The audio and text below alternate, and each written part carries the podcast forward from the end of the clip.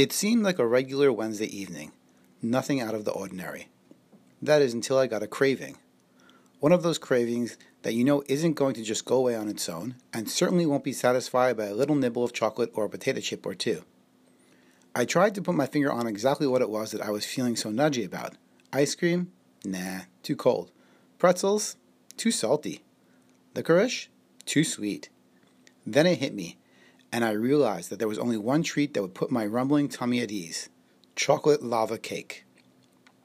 Being that it was 11 p.m. at night, the bakery was closed, I was left with only one plausible option find a recipe on the internet and bake the decadent dessert myself. Finding what seemed to be the most delicious and feasible recipe to make, my wife Etty and I quickly got to baking. Setting out all the ingredients and measuring cups on the counter, I could feel the excitement building. There's nothing like a hot and smooth chocolate lava cake. It's moist yet crispy, warm, and sumptuous to the taste, and filled with liquid chocolate goodness. What's not to like? Interestingly enough, the most important aspect of this recipe isn't necessarily the exact measurements, although that is an essential part, but rather how long the cake stays in the oven. If it's too short, the whole cake will be liquidy, too long, and there won't be any liquid at all, just a regular, soft, moist chocolate cake but just the right amount, of, time leaves you with a true chocolate lava extravaganza. After all the prep and exactly 12 minutes in the oven, we sat down at the table to enjoy a fresh cup of coffee and our individually portioned chocolate lava cakes.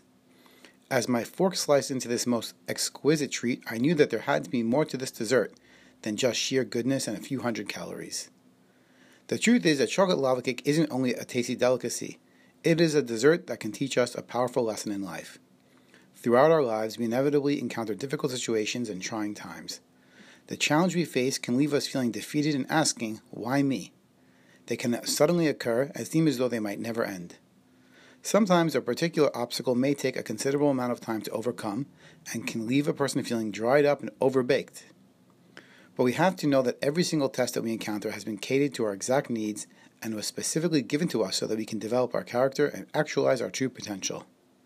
At the core of every test is a creamy, delicious, gooey center, an opportunity for growth and self development.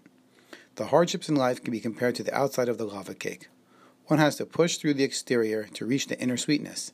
It is only with the rough exterior that we are truly able to appreciate the soft and succulent center.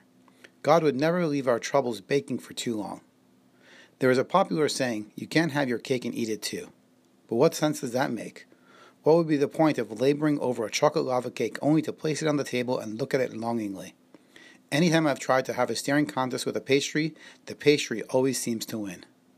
So, how is it that a person can have their dessert and be free to eat and enjoy it as well? By having the right perspective and knowing that individual ingredients are part of a greater whole.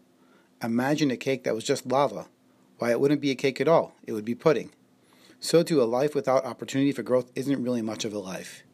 It is true that one particular difficulty might seem out of place or too much for us to handle, but when it is mixed with all the other aspects of our life, we are left with a delectable final product self actualization.